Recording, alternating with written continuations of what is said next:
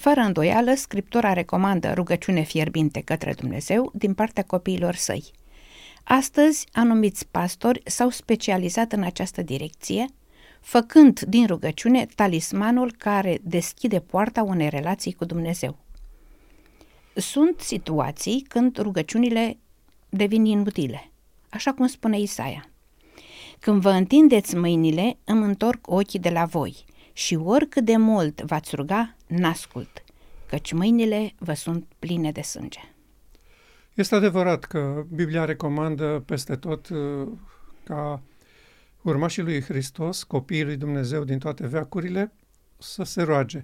Și prin asta se înțelege, tu când te rogi, intră în cămăruța ta, închide ușa după tine și roagă-te în ascuns celui ce vede în ascuns. Și acesta îți va răspunde. Uh, nu se referă la rugăciunile publice oficiale, nu se referă la rugăciunile citite, cum este mai nou acum.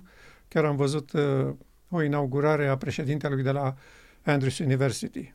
Și oamenii care au participat acolo erau toți titrați cu doctorate uh, și toate rugăciunile au fost citite după hârtie. La închidere, la deschidere, la binecuvântare. Deci era o formă. Aceea nu este rugăciune, nu despre așa ceva vorbește Scriptura. Mai rău este când uh, nu înțelegem și nu ținem cont de recomandările Domnului Hristos când El a spus rugați-vă neîncetat. El s-a referit la această atitudine permanentă de înțelegere a realităților spirituale. Adică lumea nu este aceasta care se vede cu ochii. Sunt realități complexe care trebuie înțelese, apreciate și se așteaptă de la noi să fim conștienți de ele și să ne manifestăm poziția față de aceste realități. Noi numim uh, astăzi această realitate mare controversă. Când Hristos a spus rugați-vă neîncetat, el se referea la această permanentă înțelegere a faptului că noi suntem prinși într-o controversă și că dorim să știe întregul univers că noi suntem de partea lui Dumnezeu. La așa ceva se referea el. Nu se referea la spus cuvinte sau citit rugăciuni sau învățat pe din afară rugăciuni scrise de alții. Și este la fel de adevărat că în ultimul timp se insistă foarte mult pe acest aspect. Biserica este îndemnată să aibă sesiuni colective de rugăciune, așa cum a fost în cazul operațiunii Ploi Globale, când cu voci unite să strigăm la Dumnezeu pentru un anumit lucru, să cerem un anumit lucru. Situația de aici pe care o descrie Isaia. Rugăciunile acestea colective, pentru că aici este vorba despre rugăciune colectivă și atitudini colective în Isaia. Uh, Domnul nu se referă aici la un oarecare individ din popor, când zice, când vă întindeți mâinile, îmi întorc ochii de la voi. Nu e vorba de X, Y din cortul uh, de pe strada a doua de lângă sanctuar. Este vorba despre conducerea colectivă a poporului care reprezenta tot poporul. Atitudinea Domnului asta este. Când vă întindeți mâinile, îmi întorc ochii de la voi. Și oricât de mult v-ați ruga, adică nu este o calitate în acest mult, așa cum se uh, insistă astăzi. Uh, urmăresc și eu uh, pastor adventiști și unii de la nivel foarte de sus, care fac turnee peste tot, prin toate țările, să-i învețe pe oameni cum să se roage, că rugăciunea e vitală, că e toate, toate lucrurile frumoase și valoroase. Și se pune o presiune pe acești oameni că dacă vor face așa, vor avea o relație cu Dumnezeu. Uh, hai să analizăm această situație din Isaia, capitolul 1, ca să vedem cum se potrivește sau dacă se potrivește cu timpul nostru, cu ce se întâmplă astăzi. De ce spunea Domnul, nu ascult pentru că există un motiv. Mâinile vă sunt pline de sânge. Uh, în momentul când oamenii au citit ce a scris Isaia, s-au îngrozit. Ascult să fie mâinile noastre pline de sânge. Noi n-am omorât pe nimeni.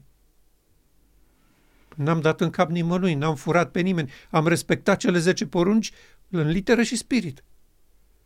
Cum să... De ce să nu ne răspundă la rugăciuni că ne, mâini, ne sunt mâinile pline de sânge? Ce înseamnă asta? Sigur că da, Domnul nu se referă la așa ceva. Nu vrea să spună uh, voi conducerea poporului și prin consecința tot poporul sunteți niște ucigași în sensul ăsta că vă omorâți unii pe alții. Nu, Domnul vrea să spună altceva.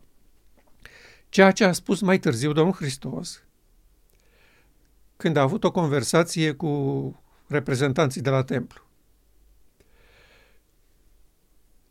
Voi ce faceți acum or să fie niște consecințe la care nici nu vă gândiți. Toți prorocii, omorâți de la Abel până la Zaharia, fiul lui Berechia, omorât între tindă și altar de voi, sângele acestora în întregime, toți, va fi răspunderea voastră. Și ei de asemenea se mirau ca și aceștia din timpul lui Isaia, ce vine avem noi că l-au omorât ăia pe Isaia, pe nu știu mai care profet. Ce treabă avem noi cu asta? Noi n-am făcut asta. Și dacă am fi trăit, atunci n-am fi făcut așa, spuneau ei. Întrebarea noastră astăzi este valabilă această declarație? În ce sens le erau mâinile pline de sânge contemporanilor lui Isaia? În momentul când Dumnezeu trimite un sol și tu îl bagiocorești, îl neglijezi, ă, îl persecuți sau chiar îl omori, vina respectivă nu rămâne doar asupra generației care a făcut lucrul ăsta. Dacă respectivii nu se pocăiesc și nu recunosc că au greșit, vin generațiile următoare și moștenesc această responsabilitate. Ea se mută pe generația următoare. Dacă nici aceștia nu înțeleg ce au făcut și nu mărturisesc și nu regretă gesturile părinților lor, de asemenea se mută pe generația următoare. Și așa a ajuns sângele acestor proroci uciși de poporul Israel până în timpul Domnului Hristos. În acest sens, mâinile le erau pline de sânge. Adică, Dumnezeu spune așa, eu v-am trimis un sol și o solie și voi ați omorât solul și ați aruncat solia la gunoi. Cum credeți că ați fi procedat dacă eu veneam personal în mijlocul vostru? La fel. Da?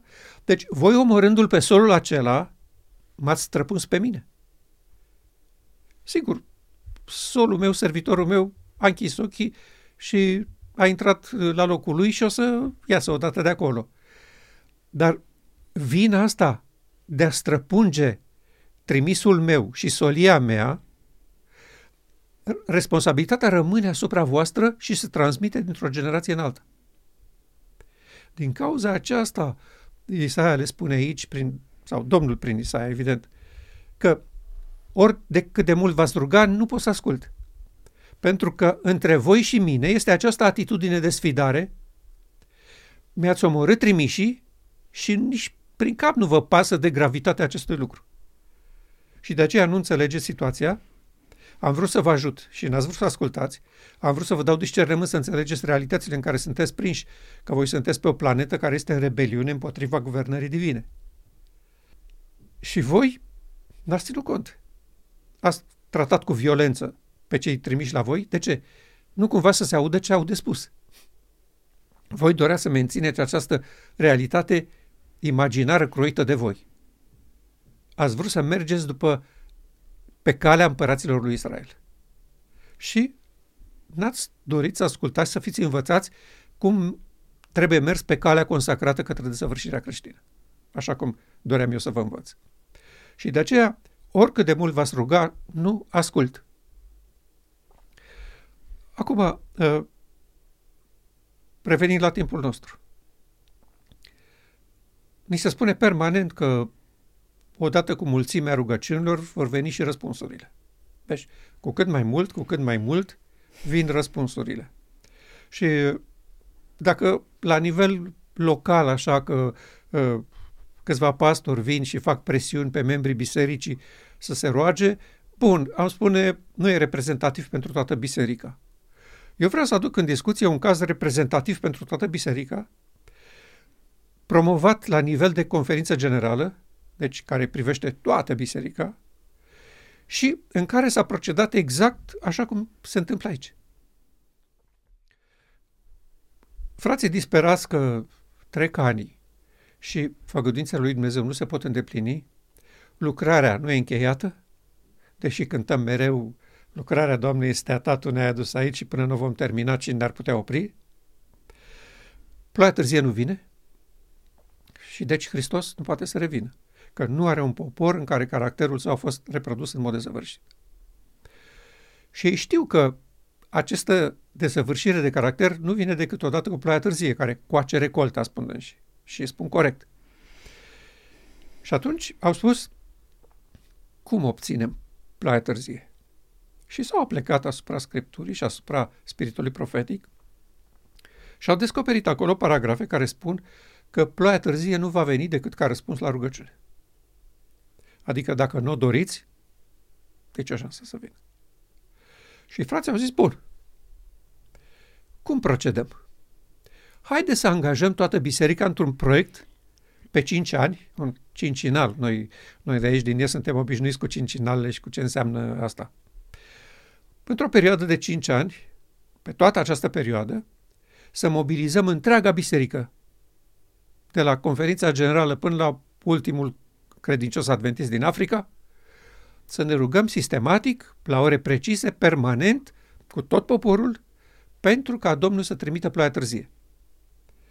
Și când au văzut că biserica reacționează pozitiv și că frații de la nivelurile inferioare, diviziune, uniune, conferințe și apoi comunități primesc cu bucurie proiectul, au zis, asta e soluția. Sigur, ploaia târzie va veni. Și a demarat proiectul. Ce, ce presupune el? Multă și serioasă rugăciune cu un scop precis. Revărsarea Duhului Sfânt în ploaie târzie. Și frații au făcut exact acest lucru. Peste tot, în toate comunitățile, se dădeau rapoarte. Fiecare, când s-a rugat, la ce ore s-a rugat, cât s-a rugat, o, un, un elan cum n-am văzut niciodată în poporul ăsta.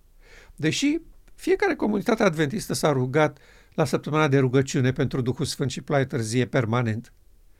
Și n-a venit anul următor și la sfârșit de an iar s-au rugat, dar nu s-au întrebat. Bă, dar noi ne-am rugat anul trecut pentru ploaie târzie, de ce nu vine? Niciun fel de problemă. Câțiva din acest popor au spus atunci, nu o să vină nicio ploaie târzie. Pentru că nu s-au îndeplinit condițiile pentru ploaie târzie. Și, și care era motivul pentru care ploaia târzie nu putea să vină oricât de mult ne-am fi rugat noi, ca aici, da? Oricât de mult v-ați rugat, n-ascult. Și după acești cinci ani s-a dovedit că Dumnezeu n-a ascultat. Care a fost motivul? Mâinile vă sunt pline de sânge.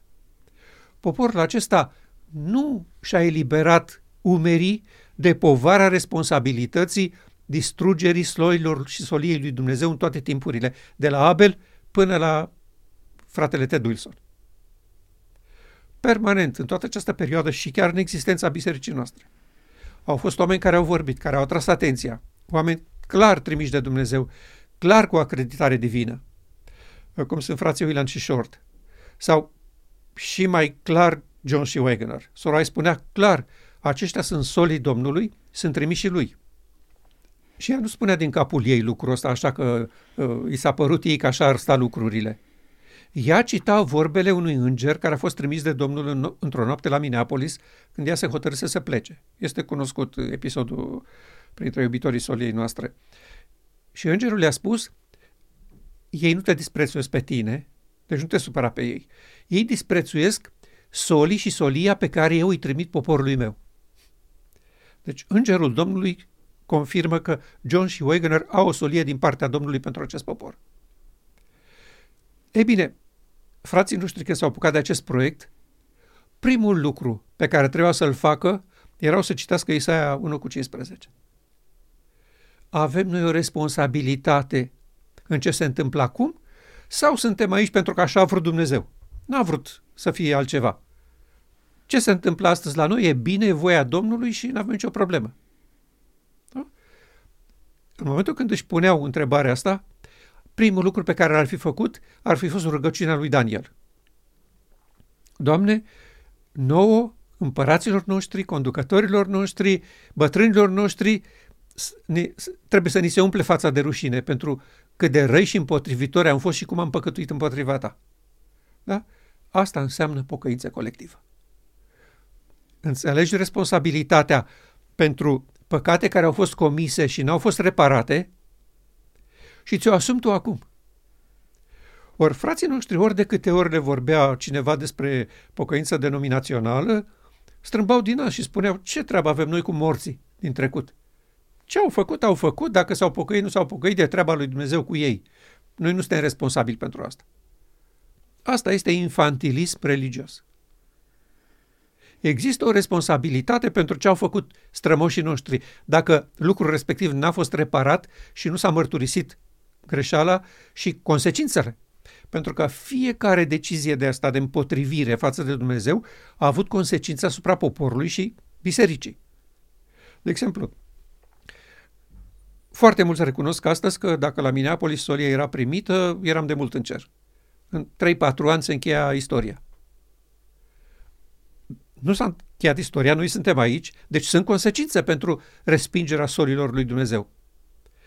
Mâinile conducătorilor adventiști, indiferent din ce an, dacă sunt din 1888 sau din 2023 sau 2024, oricând ar fi, până nu se recunoaște că noi i-am închis gura lui Dumnezeu, l-am împiedicat să vorbească poporului său și prin urmare n-am putut beneficia de binecuvântările care ar veni din această foarte prețioasă lumină pe care el dorea să ne trimită, păstrăm responsabilitatea și suferim consecințele.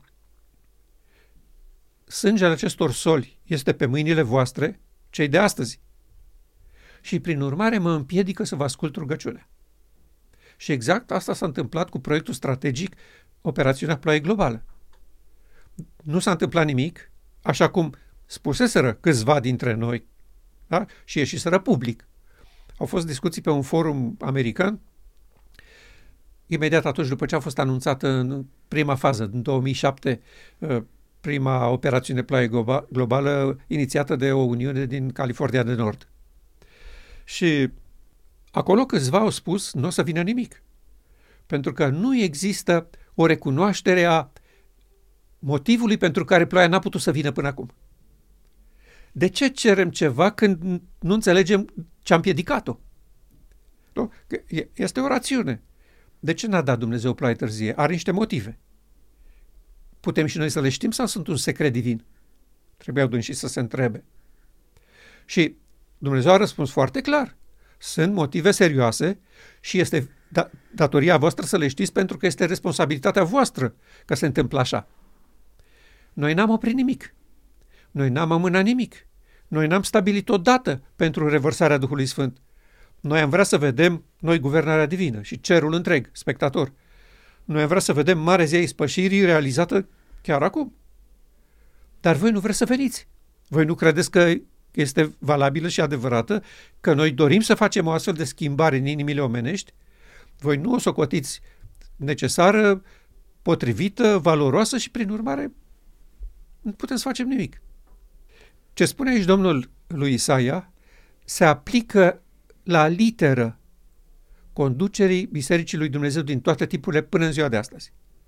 Pentru că scopul lui Dumnezeu a fost dintotdeauna, încă de la Sinai, să aducă poporului său binecuvântarea aceasta a refacerii scopului etern al lui Dumnezeu în inimile oamenilor și fiecare generație de credincioși și apoi de împărați ai lui Israel au negat cu vehemență că e posibil, că Dumnezeu dorește, că trebuie o asemenea lucrare.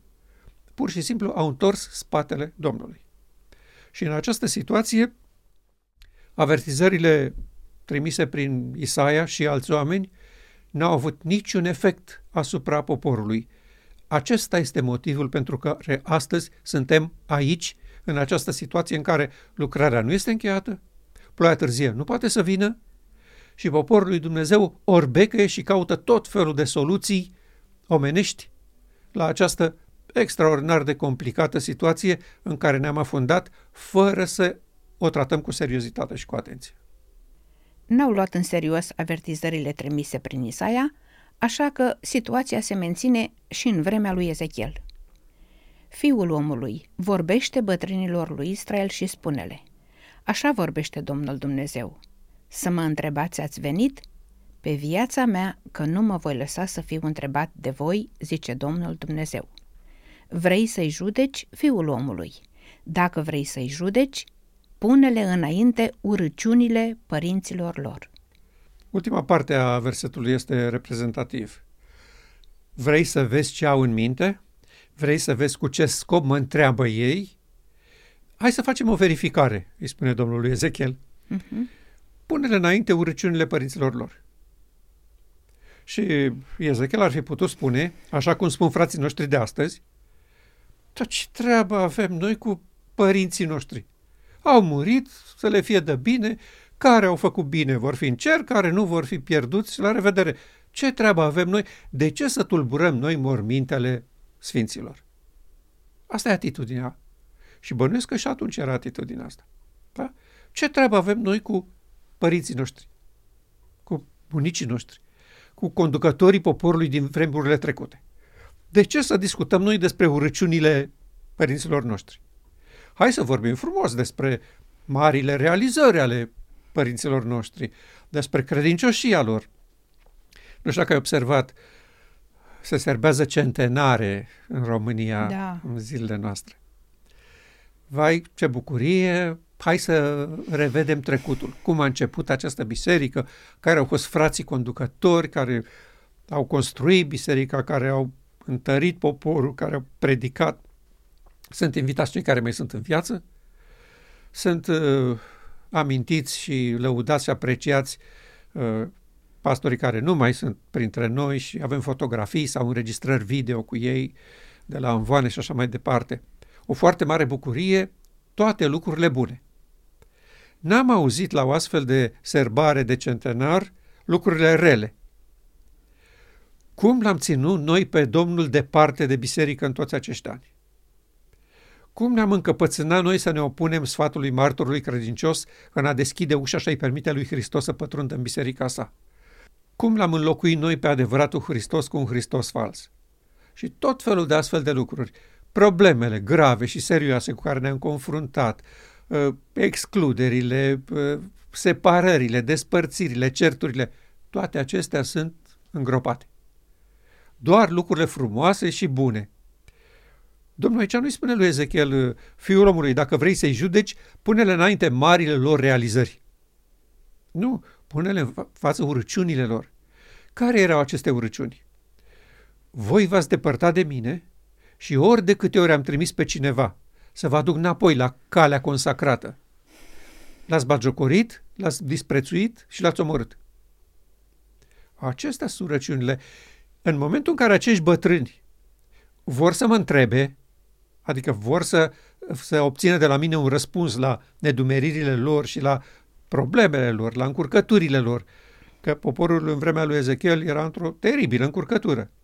Țara lor fusese făcută praf, erau majoritatea tinerilor luați în Babilon prizonieri și în țară mai rămăseseră câțiva bătrâni și săraci care îngrijau de administrația locală așa un pic, cât să nu devină un pustiu țara respectivă. Asta erau serioase probleme. Erau în robie. Și probabil că ei voiau să știe ce e cu robia asta, ce se întâmplă. Și Domnul spune, n-am să vă răspund.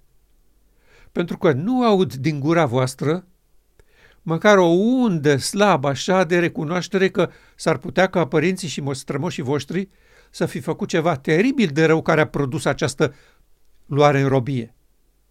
Nu, voi considerați că sunteți buni, bine, mersi, voi n-ați făcut nimic, dar au venit babilonienii peste noi și nu știm de ce Domnul nu ne-a apărat. Nu știm de ce, dar nici nu e treaba noastră, că Domnul știe mai bine. Înseamnă că așa trebuia să fie. Asta era logica bătrânilor lui Israel. Domnul voia să-i ajute să înțeleagă că responsabilitatea pentru batjocorirea solilor și trimișilor lui Dumnezeu se transmite din generație în generație dacă nu este mărturisită și adusă la zero, prin recunoaștere și prin îndreptare. Că nu este suficient doar să spui, a, da, părinții noștri au greșit, uh, i-au omorât pe solii Domnului. Nu, întrebarea este ce voiau soleia să spună? De ce au fost trimiși? Ce nevoie aveam noi de soliile lor? Hai să actualizăm. Hai să ne aplecăm cu seriozitate asupra acestor lucruri, să rugăm pe Domnul să ne dea discernământ, să înțelegem în ce constă această reparare a greșelilor trecutului. Pentru că este foarte ușor să spui, este adevărat că John și Wagner au fost tratați rău la Minneapolis. Frații de acolo, responsabili, fratele Smith, fratele Butler, fratele Morrison, fratele Van Hort și toți ceilalți, și-au cerut scuze la frații John și Wagner că i-au tratat urât și că au vorbit urât despre ei, că i-au bagiocorit. Dar nici prin cap nu le-a trecut să spună vrem să recuperăm solia pe care Dumnezeu a vrut să o trimită prin dumneavoastră și nu s-a putut din cauza noastră. Așa ceva nu s-a auzit și nu o să se audă în poporul ăsta. Ori tocmai aici este chestiunea. În ce constau urăciunile părinților noștri? Doar o simplă ceartă de uh, provenită din uh, personalități mai problematice așa, nu s-au înțeles și s-au purtat cam nedem de un conducător adventist? Nu, nu. Consecințele a ce a însemnat respingerea soliei. Aici sunt problemele grave. Ori acest lucru nu este recunoscut nici acum. Și de aceea am avut, așa cum spuneam mai înainte, eșecul cu operațiunea Ploaie Globală.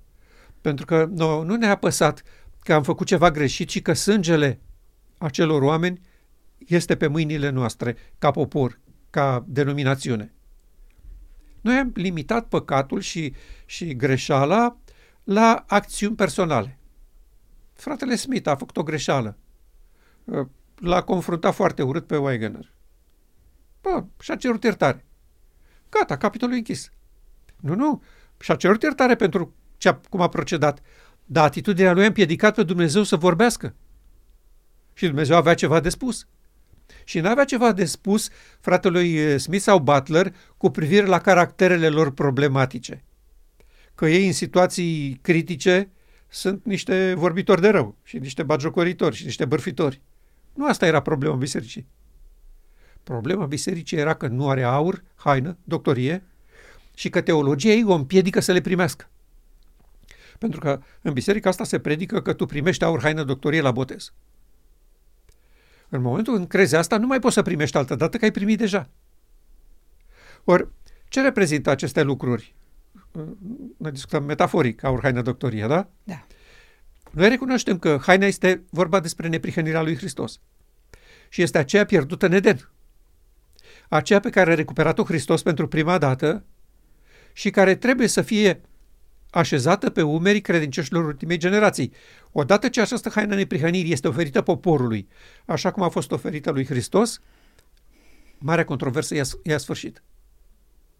Acesta este logica acestei haine. S-a stricat în Geneza 3, se reface în Apocalips 19. Și atunci s-a sfârșit istoria planetei Pământ. Ori când tu spui, noi o primim la botez, nu ai nevoie să mai vii la altă ceremonie să o primești, că o ai deja. Apoi, ce numim noi aur? Definiția spiritului profetic este clară. Credința care lucrează prin dragoste și curăță sufletul. Deci, credința este lucru esențial la un credincios. Nu? Asta definește pe un credincios. Credința în cuvântul lui Dumnezeu. E bun, n-ați primit-o la botez. Ea se oferă la un pachet oferit de martorul credincios la nunta mierului. Prin urmare, nu aveți credință. Ce spunea Domnul Hristos? Dacă ați avea credință cât un bob de muștar, ați spune muntelui acestuia, ridică-te de aici și aruncă-te în mare și va asculta. Unde este credința adventistă? Ne-am rugat cinci ani să vină ploaia târzie, n-a venit. Nu, asta nu e credință. Asta este speranță deșartă, visuri. Da? imaginație deșartă. Asta nu este credință, pentru că nu ați primit-o la botez. Ea este darul martorului credincios. Vino la mine să-ți dau aur, haină, doctorie. Deci, poporul acesta, oricât ar pretinde el că e credincios, că are credința lui Hristos, că nu are niciun fel de credință. Credința este hipostasis. Da? Este un contract, un legământ că Domnul ne va oferi ceea ce a promis în Ezechiel 36. Și noi acceptăm și semnăm contractul. Poporul acesta nu semnează contractul pentru că îi se spune că nu are nevoie de, de așa ceva. are credință. Și apoi, alifia pentru ochi. Asta înseamnă Duhul Sfânt care dă discernământ. Nu se primește la botez. Sunt oameni care intră în toate denominațiunile posibile prin convertire și sunt serioși, oamenii sunt cinstiți. Vor să treacă de partea lui Dumnezeu, să părăsească lumea asta și să se unească cu Dumnezeu. Și ei consideră că gata, dacă spun gata, renunțăm la lume și venim la Domnul, gata, s-a și întâmplat, de acum sunt la Domnul. Da? Ei, astea sunt problemele serioase și grave cu care se confruntă poporul lui Dumnezeu din toate timpurile până în timpul nostru. Mâinile vă sunt pline de sânge și în același timp, fără să recunoașteți ce ați făcut, aveți pretenția ca cerul să vă răspundă. Pe viața mea, zice Domnul, că n-am să vă răspund la întrebări. Deci, rugăciuni absolut inutile. Absolut inutile. Poporul care trăiește în timpul urăciunii pustiirii intră într-o realitate în care rugăciunile nu sunt doar inutile, ci chiar periculoase. I-am văzut privind spre tron și rugându-se, Tată, dă-ne Duhul tău. Atunci satana a suflat asupra lor influența lui nesfântă. În ea era lumină și multă putere, dar nu dragoste scumpă, bucurie și pace. Acest pasaj este un segment din ceea ce noi numim viziunea tronurilor. Este, de fapt, viziunea care a declanșat Marea Mișcare Advent. Fără această înțelegere despre ce se întâmplă aici, și o să discutăm imediat care sunt implicațiile, nu ar fi existat mișcarea adventă și deci Biserica Adventistă. Pentru că toți mileriții, fără nicio excepție, care nu au acceptat înțelegerea care decurge din această viziune, au dispărut înapoi în bisericile din care veniseră, sau au rămas necredincioși și atei până la sfârșit, sau dezamăgiți fără să se mai implice în nicio activitate publică. Deci, mișcarea milerită nu a produs mișcarea advent. Acest lucru este, este teribil de neînțeles și de neluat în seamă. Dar așa se crede acum. Da, așa se crede. Că noi suntem urmașii mileriților, că mișcarea lor a produs mișcarea adventă. Nu este complet greșit. Mișcarea milerită s-a topit odată cu octombrie 1844. Hristos n-a venit, ne-am înșelat, nu știm de ce, asta este la corturile tale Israele. Aia a fost mișcarea milerită. Câțiva mileriți dezamăgiți, care și ei renunțaseră la proiect clar, deci n-a venit, n-are rost să ne mai cramponăm de el. Au continuat să se întrebe, dar de ce n-a venit? Că profeția pare corectă. Calculul anilor este imbatabil. Ce s-a întâmplat? Și și-au pus întrebări și au continuat să-și pună întrebări. N-au abandonat credința că Daniel 8 cu 14 este corect înțeles. Ei doar și-au dat seama că ceea ce înțelegeau ei prin curățirea sanctuarului a fost greșit. E, Dumnezeu a onorat această încredere a lor în profeția din Daniel 8 cu 14. Și a dat unei fetițe, era o fetiță la, la vârsta aia, da? imediat după, după dezamăgire, această viziune pe care noi o numim în public și în scrierile noastre călătoria poporului Advent către Cetatea Sfântă. Și ea descrie acolo ce s-a întâmplat în 1844 și apoi după.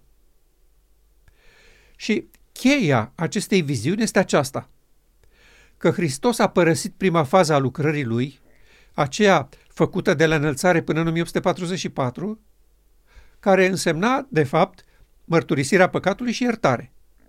Noi numim astăzi așa ceva îndreptățire prin credință. Adică omul vine la Hristos, îl recunoaște ca fiind mântuitorul lumii, ca trimisul lui Dumnezeu și își mărturisește păcatul. Doamne, eu am făcut lucrul ăsta sau am fost necredincios ție sau n-am fost atent și serios în cauza ta, te rog să mă ierți. Și Hristos în poziția lui din Sfânta, din prima încăpere a sanctuarului, că de aceea este zugrăvit ca stând pe tron în prima încăpere a sanctuarului. Viziunea, sigur că este o metaforă, Și vrea să spună că Hristos a operat în această lungă perioadă ca preot care iartă păcatele. Preotul care primește păcatul omului care vine cu mielul la sanctuar și îl transferă pe perdeaua dintre cele două încăperi. Asta era lucrarea din cursul anului în sistemul ceremonial. În acest moment, la sfârșitul celor 2300 de seri și dimineți, Hristos părăsește această lucrare a lui și trece la lucrarea din Sfânta Sfintelor, care reprezenta Marea Zei Spășirii de la sfârșitul anului, în care păcatele erau luate de deasupra sanctuarului și deci de deasupra taberei și așezate pe spatele lui Azazel. Și astfel, sanctuarul și poporul erau curățiți. Și Domnul chiar subliniază atunci când vorbește despre lucrul ăsta lui Moise și îi spune vă voi curăți de toate păcatele voastre în această zi. Veți fi eliberați, veți fi curățiți de păcate. Deci iată că este o zi la sfârșitul perioadei în care Hristos operează ca mare preot care șterge păcatele poporului său. Așa ceva a dat naștere mișcării Advente. În jurul acestei viziuni s-au adunat un grup de oameni care, pe măsură ce discutau și făceau publice aceste lucruri, câștigau prieteni și iubitori ai acestei interpretări a lui Daniel cu 14, până când au ajuns o mișcare așa de numeroasă încât au trebuit să se organizeze și să facă o biserică. Biserica Adventistă de astăzi este urmașa acelei mișcări advente. Prin urmare, dacă nu avem un grup de oameni care să accepte adevăr nou și lumină nouă și care să-L onoreze pe Dumnezeu în descoperirea acestei viziuni, astăzi nu exista nici picior de adventist. Și ce se întâmplă cu poporul nostru în fața acestei lumini speciale? A, nu e pentru noi. Viziunea este pentru un frate de acolo, din timpul ăla, o scrisoare personală a sorei White către un oarecare Jacobs. A, nu are legătură cu noi, nu are, nu e pentru noi.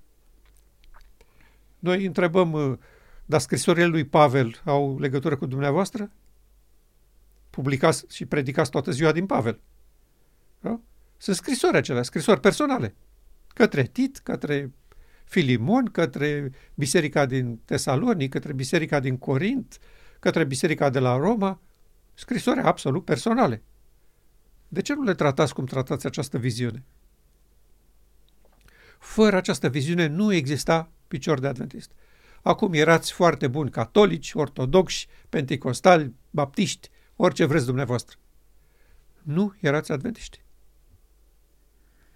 E bun, ce vrea să spună pasajul ăsta? Care ne face pe noi să credem că, într-o anumită situație, acele rugăciuni doar inutile, nefolositoare, pentru că Dumnezeu nu ascultă, devin extrem de periculoase.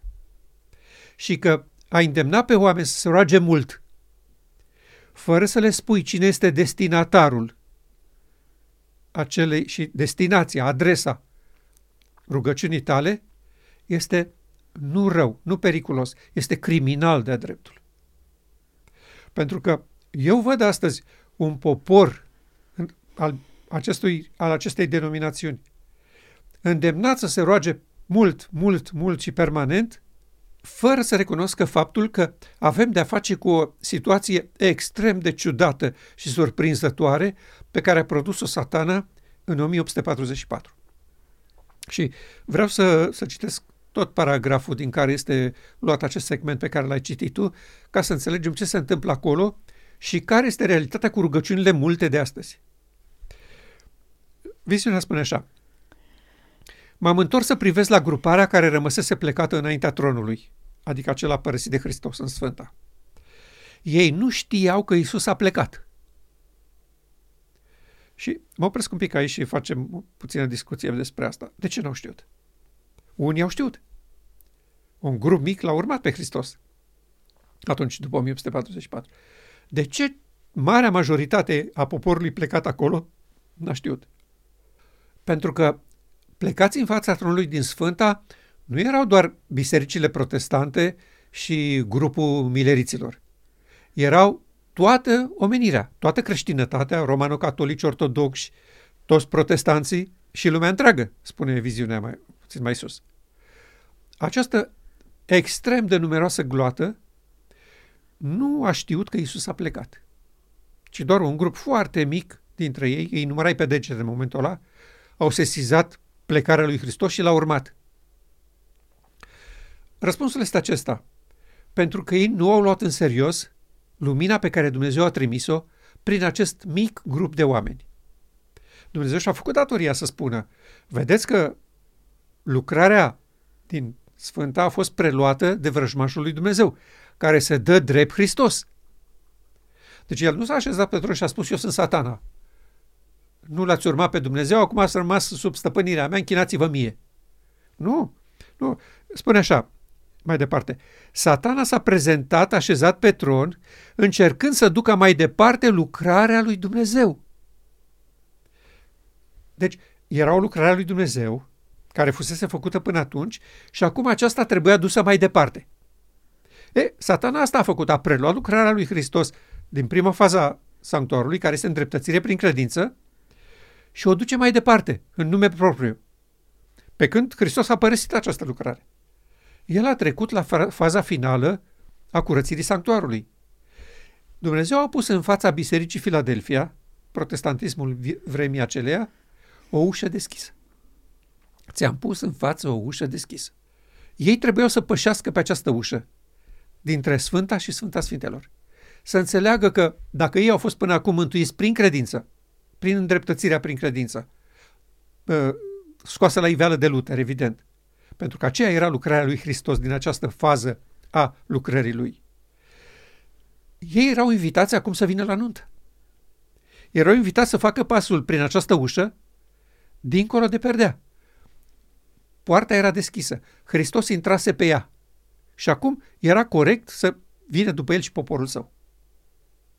Și bravii noștri protestanți, catolici, ortodoxi și lumea întreagă au spus nu ne interesează nimic. A fost o prostie asta cu Danielul cu 14, s-a dat pe față că n-a fost nimic. Uh, ați, am avut dreptate când v-am spus, nu vă amestecați în așa ceva, că sunt vorbe goale. Și poporul i-a urmat. Da? Deci, satana a preluat lucrarea lui Dumnezeu. Și acum, atenție. I-am văzut privind spre tron pe cei plecați acolo în față, care nu știau că Isus a plecat. I-am văzut privind spre tron și rugându-se, Tată, dă-ne Duhul tău. Ce voia oamenii aceștia? De la Tatăl, de la Dumnezeu, Duhul lui. Ei numeau Tată pe satana și nu știau. Și nu voiau să învețe. Și nu voiau să asculte. Când Dumnezeu a vorbit și a atras atenția că satana s-a așezat pe tron și a preluat lucrarea lui Hristos. Vrea să ducă mai departe lucrarea aceea, îndreptățirea prin credință. Da? Ei, la ce se roagă astăzi biserica? Tată, dă-ne Duhul tău. Fără să recunoască faptul, descris în această viziune, că satana s-a așezat pe acel tron și că noi în fața acelui tron strigăm Tată, dă-ne Duhul tău. Pentru că dacă am striga la Hristos în Sfânta Sfintelor, am acceptat lucru esențial, că urmează mare zi a ispășirii și nunta mielului. Ori așa ceva nu este, nu este înțeles și acceptat. Nunta este văzută ca fiind masa de nuntă, petrecerea de după. Nu este asta nunta. Este o, este o parte finală și fără ea se face nunta. Deci, nunta este unirea dintre un bărbat și o femeie, oficială. Când ei sunt declarați în public, soț și soție. Aici se poate încheia tot. Nunta a avut loc. Nu e nevoie de masă, de petrecere, de... Unii tineri chiar nu vor să facă ospăți, cum zicem noi. Masă de nuntă se căsătoresc și e gata. Asta e tot, pleacă într-o excursie, mulțumesc uh, prietenilor familiei că au participat la ceremonie, dar fiecare mâncați acasă la voi. Da, se întâmplă lucrurile astea. Nu, frații noștri văd nunta ca fiind masa aia în cer, acolo cu Domnul Hristos, când întinde o masă la Marea de Cristal și vine cu toate bunătățile cerului și ne servește. Aia consideră și că este nunta. În situația asta, când nu înțelegi ce caută Hristos în Sfânta Sfintelor și nu ți-ai ancorat credința acolo, cum spune Pavel în Evrei 6, atunci automat strigi, Tată, de neduhul tău la această încăpere unde satana a preluat lucrarea lui Dumnezeu. Și foarte interesant aspectul ăsta, ei nu cer altceva. Duhul Sfânt. Toți. Ortodoxii vor Duhul, catolicii vor Duhul, penticostalii vor Duhul, baptiștii vor Duhul, toți vor să aibă Duhul. Da? Și adventiștii fac același lucru. Hai să ne rugăm cu toată biserica să ne dea Dumnezeu Duhul. Pe viața mea că n-am să vă răspund la rugăciuni, zice Domnul, pentru că nu vă rugați la mine. Voi așteptați de la îndreptățirea prin credință biruință totală asupra păcatului. Voi credeți că acoperiți de iertarea mea veți reuși personal să îmblânziți legea păcatului și a morții. Acest monstru care, care vă conduce și vă controlează viața. Chiar aud în societatea astăzi, sunt niște blogger, niște influenceri care discută despre chestiuni religioase, așa, sau, mă rog, de societate, practice, de viață. Și unul dintre ei spunea că ceea ce e nevoie în societatea noastră și tinerii au nevoie de asta ca să le fie bine, să prospere, să, să trăiască bine, este să îmblânzească sau să domesticească cimpanzeul din ei. Adică ei vor să spună așa, ă, noi suntem ă, un cimpanzeu, practic, când ne naștem. E, ăsta trebuie dresat ca să poți trăi bine în societate, trebuie îmblânzit. Ă, asta se întâmplă în lumea religioasă. Oamenii vor să domesticească legea păcatului și a morții. Și, foarte interesant, legea păcatului și a morții se lasă domesticită. Dă impresia că e fată bună, că te lasă să faci ce vrei, să fii de partea lui Dumnezeu, să ai o relație cu Dumnezeu, dar ea e acolo, nu pleacă. Da? Asta este felul în care legea păcatului și a morții își prelungește viața. Și satana își prelungește împărăția. Această lege a păcatului și a morții trebuie schimbată cu legea Duhului de viață. Și asta nu vine decât la mare zi a ispășirii pentru poporul lui Dumnezeu. Și viziunea continuă așa. De ce îi spuneau, Tată, de Duhul tău. Atunci satana a suflat asupra lor influența lui nesfântă. Expresia asta nesfântă este tradusă așa în felul ăsta, da. Cuvântul din viziunea soriotă în engleză înseamnă demonic, diabolic. Da? Deci, ideea este asta, că satana a suflat asupra lor influența lui diabolică. În ea, deci în această suflare diabolică, era lumină și multă putere. Deci nu spune aici că era înșelătorie, erau neadevăruri, erau uh, minciuni sau uh, mistificări ale Scripturii. Nu, lumină și multă putere. Adică satana îi trimite la Scriptură, acolo unde găsesc nenumărate dovezi că îndreptățirea prin credință este Evanghelia curată. Da? Pentru că aceea a fost lucrarea lui Hristos până în 1844. N-avea cum să nu fie Biblia și în special Noul Testament plin de îndreptățire prin credință. Pentru că a fost lucrarea lui Hristos într-o lungă perioadă de timp. Și aceasta cu Sfânta Sfintelor trebuia să fie foarte scurtă. Nici nu trebuia să avem foarte multe dovezi în Noul Testament despre această fază a lucrării lui Hristos. Că ea urma să se încheie foarte curând cu grupul acela care l-a urmat pe Hristos. Din păcate, s-a întâmplat ceva și viziunea continuă așa. Deci, în ea era lumină și multă putere, adică adevăr biblic, și succes pe baza acestui adevăr biblic. Dar nu dragoste scumpă, bucurie și pace. Scopul lui satana era să-i țină în amăgire, adică pe aceștia care se aflau deja aici, și să-i atragă înapoi prin amăgire pe copiii lui Dumnezeu, aceștia care îl urmaseră pe Hristos dincolo de perdea. Da? Ei bun, viziunea asta ne spune foarte clar că rugăciunile noastre, fără să recunoaștem realitățile de aici, fără să ne mărturisim greșeala că am închis ochii și am aruncat la gunoi această descoperire a lui Dumnezeu, considerând că este o scrisoare personală pentru un oarecare, ne face să intrăm într-o, într-o situație extrem de periculoasă, cerând de la un fals Hristos Duhul Sfânt. Și El răspunde. El dă multă lumină și putere, adică argumente și dovezi biblice că poziția este corectă cu privire la ceea ce este Evanghelia.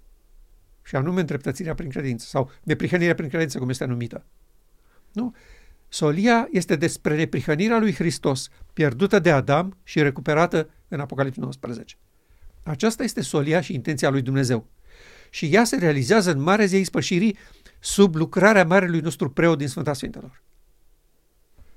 Acestea sunt chestiunile serioase și grave care privesc acest popor. De aceea este o nebunie să faci sesiuni, uh, seminarii, uh, să organizezi întâlniri în care să vorbești de rugăciune, rugăciune multă, să investi pe oameni, cum să se roage, cum sunt rugăciunile, care sunt problemele cu rugăciunile, fără să le spui că în locul lui Hristos, în lucrarea lui din prima fază a sanctuarului, s-a așezat un impostor care să dă drept Hristos și că noi strigăm către acest impostor, Tată de Duhul tău. Și care este situația? Ce ar fi de făcut?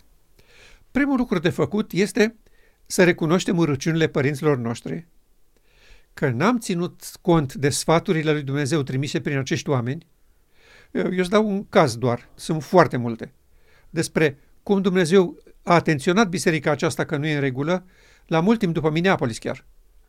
În 1950 la conferința de la, de la San Francisco, conferința generală, da? sesiunea din 50. Acolo frații erau foarte bucuroși și dispuși să primească solia 88 pe care părinților până acum n-a primit-o. Și au zis, trebuie neapărat să recuperăm solia, trebuie să acceptăm solia adusă de frații John și Wegener. Și foarte multe predici de la Anvon în acea sesiune. Frații William și Short erau pastori adventiști, uh, erau misionari în Africa și acum veniseră ca delegați din câmpul african. Ei au recunoscut și au constatat că ce se predică acolo nu este Solia 88 și că nu s-a făcut mărturisirea necesară pentru depășirea acelui moment critic. Pa din contră, este o atitudine triumfalistă, totul e bine, hai să primim ce n-am primit până acum, dar n-a fost nicio problemă că n-am primit. Suntem bine, suntem o mare biserică. Și frații au scris un protest, l-au numit ei, pe câteva pagini, în care uh, spuneau fraților conducători că în Biserica Adventistă s-a trecurat un Hristos fals, deci exact ce avem noi aici. Da? Și că astfel a fost adusă o, ev- o evanghelie falsă și un duh sfânt fals. Și aici bazau credința pe această descriere și pe lumina pe care Soraita a oferit-o după Minneapolis. Când uh, ea a spus clar că satana a câștigat la Minneapolis și că biserica a acționat după aranjamentele lui satana la Minneapolis. Și au înmânat acest protest fraților conducători. Ei bun, aceștia s-au opus categoric acestei situații, sub nicio formă n-au recunoscut că este un Hristos fals în mijlocul nostru. Și de ce, mă întreb eu, au făcut asta? Nu spusese Domnul Hristos că în vremea sfârșitului vor veni mulți Hristoși falși? Nu era cazul să ia aminte? Și acesta nu e unic. Au fost mulți bărbați care au atras atenția. Brinsmith, o lungă perioadă de timp. Și mulți alții ca el. Și astăzi se întâmplă același lucru. Noi suntem în fața, plecați în fața unui tron fals, deoarece contăm pe îndreptățirea prin credință ca fiind Evanghelia curată, iar aceasta a fost preluată de satana și continuată după ce Hristos a părăsit-o în 1844. Situația aceasta poate fi remediată și este posibil să ne întoarcem la speranțele și așteptările lui Dumnezeu, recunoscând că această viziune ne privește, că este definitorie în apariția și dezvoltarea mișcării advente, că noi n-am tratat-o cu seriozitate și că este exact ce a spus viziunea în final, că am văzut cum unul după altul se întorceau de la tronul pe care se așezase Hristos în Sfânta Sfintelor, se întorceau în fața tronului din Sfânta și imediat primeau influența asta diabolică a lui Satana. Și noi ne uităm acum și vedem în ce consta această influență diabolică. În convingerea categorică că ispășirea s-a făcut total și de- definitiv la cruce și că Evanghelia curată este îndreptățirea prin credință. Și că cine este îndreptățit prin credință o să meargă în cer. Aceasta este delimitarea. Ei bine, dacă vrem să ni se asculte rugăciunile, hai să ne întoarcem înapoi, în faza unde Hristos lucrează acum, pentru că acolo este Tatăl care oferă Duhul Sfânt. Și exact lucrarea lui Hristos de Sfânta Sfintelor ca mare preot este să ofere poporului său acest Duh Sfânt. Deci el așteaptă să-l ofere și noi am plecat și strigăm la alt Hristos să ne dea Duhul pe care Tatăl trebuie să-l dea. Și iată rezultatul. După lungi proiecte strategice de strigat, Tată, de Duhul tău, Duhul n-a venit.